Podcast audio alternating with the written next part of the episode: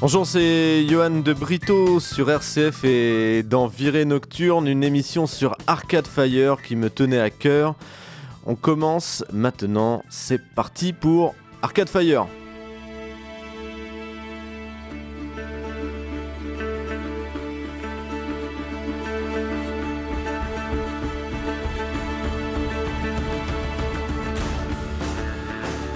Alors formé à la mi-2003 autour du couple Butler-Chassagne, le groupe ne se stabilise qu'à l'hiver 2004 lors de l'enregistrement de Funeral. En 2003, ils sortent un premier EP, Arcade Fire, mais c'est leur premier album Funeral paru en septembre 2004 chez Merge Records qui les fait connaître auprès du grand public. Il reçoit des critiques dithyrambiques des médias électroniques et du public. Pitchfork en particulier contribuera grandement à la lancée du groupe, accordant une note quasi parfaite de 9,7 sur 10 à l'album, et je l'ai rejoint entièrement, et le sacrant finalement meilleur disque de 2004. Le soutien de blogs tels euh, Stereogum et Brooklyn Vegan n'est pas non plus étranger au succès du collectif montréalais. Le groupe fait rapidement la une de l'édition canadienne de Time Magazine et en France de l'hebdomadaire Télérama et il devient l'album le plus vendu par le label Merge Records. Alors selon la firme Nielsen Soundscan, il s'est vendu plus de 504 000 exemplaires quand même de l'album Funeral aux États-Unis. Alors le choix du titre de l'album s'est fait en raison de la mort de plusieurs proches du groupe pendant l'enregistrement et des circonstances ont également influencé plusieurs de leurs chansons, notamment euh, le titre en français Une année sans lumière et In Backseat, Neighborhood Hashtag 3, Power Out fait référence à la tempête de verglas ayant frappé le Québec en 1998. C'est une sur scène que le groupe assoit sa popularité par des prestations très dynamiques. Leur premier concert affiche rapidement complet.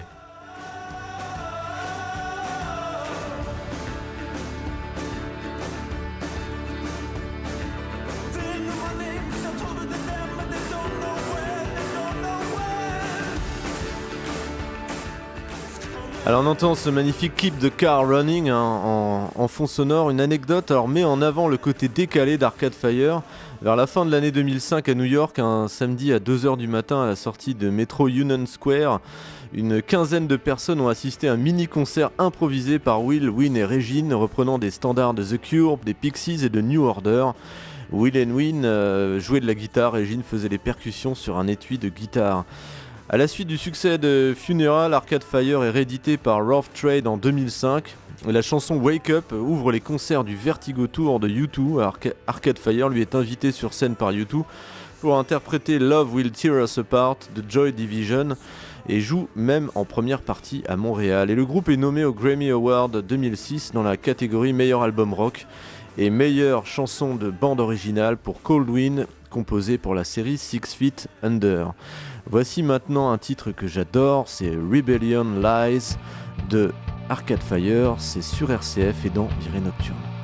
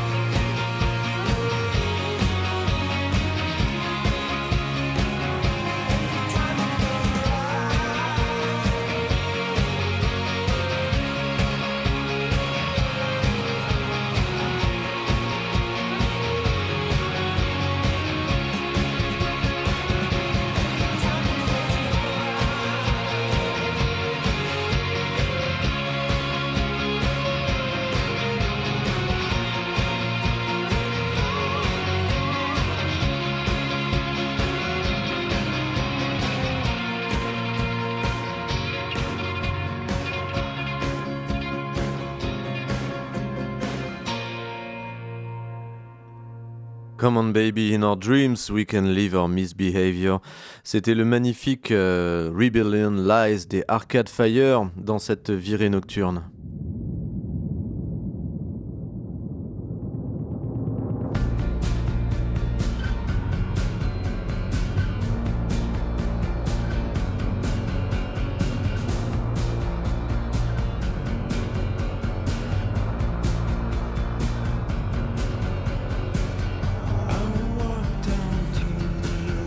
Nouvel album, Neon Bible, est publié les 5 et 6 mars 2007. Le premier single, Intervention, qui a circulé sur Internet depuis 2005, est réenregistré pour l'occasion. On, entend Black Mirror, un excellent titre encore une fois de Arcade Fire. Alors la chanson Wake Up a été utilisée dans les annonces euh, de la Ligue nationale de football, la NFL, lors du Super Bowl euh, aux États-Unis. Les fonds collectés sont remis à Partners in Health désolé pour l'accent anglais, qui œuvre à Haïti.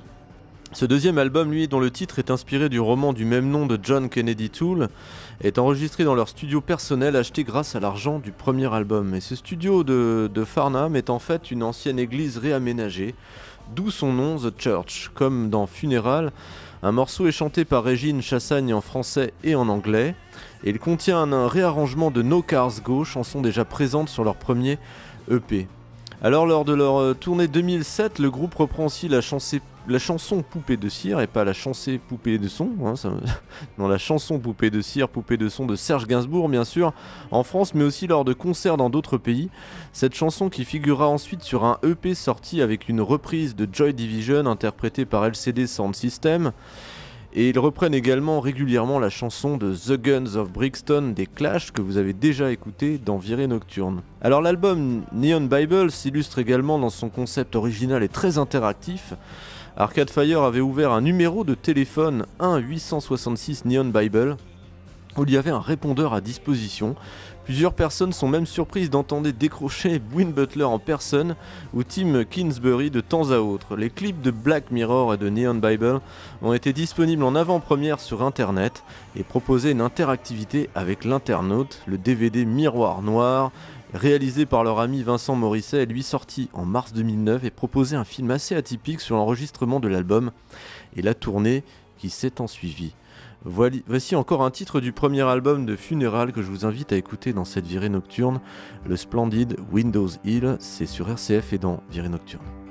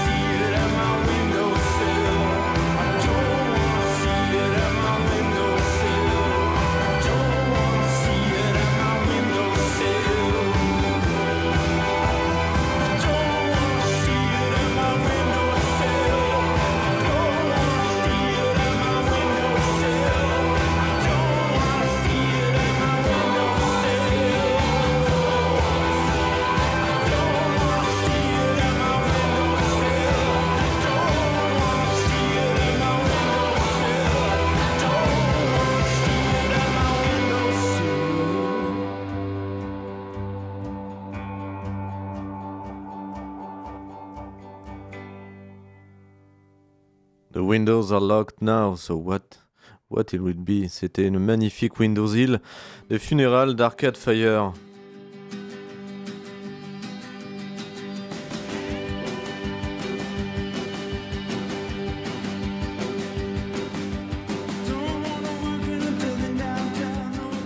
Alors en 2009, un morceau d'Arcade Fire, Lenin est présent sur la compilation à but caritatif euh, Dark Was the Night. Arcade Fire réenregistre Wake Up pour la sortie du film Where the Wild Things Are de Spike Jones, sorti en décembre 2009. Et la chanson, la superbe, magnifique My Body is a Cage, est utilisée dans la célèbre adaptation du Julius Caesar de Shakespeare montée par Arthur euh, Nosiciel à l'American Repertory Theatre de Boston. Cette musique est jouée lors de la fin de la première partie de la représentation et la pièce était donc en représentation en France. Peter Gabriel lui a même inclus ce morceau dans son album de reprise Scratch My Back, sorti en février 2010. Alors le troisième album, The Suburbs, qui paraît euh, le 3 août 2010, est produit lui par Marcus Draves, qui a aussi travaillé sur son prédécesseur Neon Bible, et donc mixé par Marcus Paquin, qui a également déjà travaillé avec le groupe. Alors cet album est, vraiment excellent, des copies d'ailleurs se trouvent accessibles sur internet dès la fin juillet de 2010 avec 8 pochettes différentes, déclinaisons d'une photo de voiture en banlieue qui sont proposées. Et c'est vrai que The Suburbs, dont je vais vous passer une, forcément le titre The Suburbs, une magnifique version de, un live finalement qui est enregistré au Madison Square Garden et filmé par le grandissime Terry Gilliam. Je vous invite à regarder d'ailleurs euh, sur, euh, sur le web cette, euh, l'avant-concert filmé par Terry Gilliam avec quelque chose de très amusant où on, voit Terry Gilliam avec une énorme manette et finalement tous les membres d'Arcade Fire qui sont comme des pantins pour, pour le réalisateur avant de monter sur scène. Une, une scène culte et un concert vraiment magnifique avec, euh, euh, le titre arcade d'Arcade Fire, donc The Suburbs, qui est une des meilleures versions enregistrées live. Je vous invite donc maintenant à l'entendre, cette version de, du Madison Square Garden, The Suburbs, qui me fait penser aussi à ma banlieue. Et euh, je vous invite à profiter. C'est sur RCF et c'est dans Nocturne.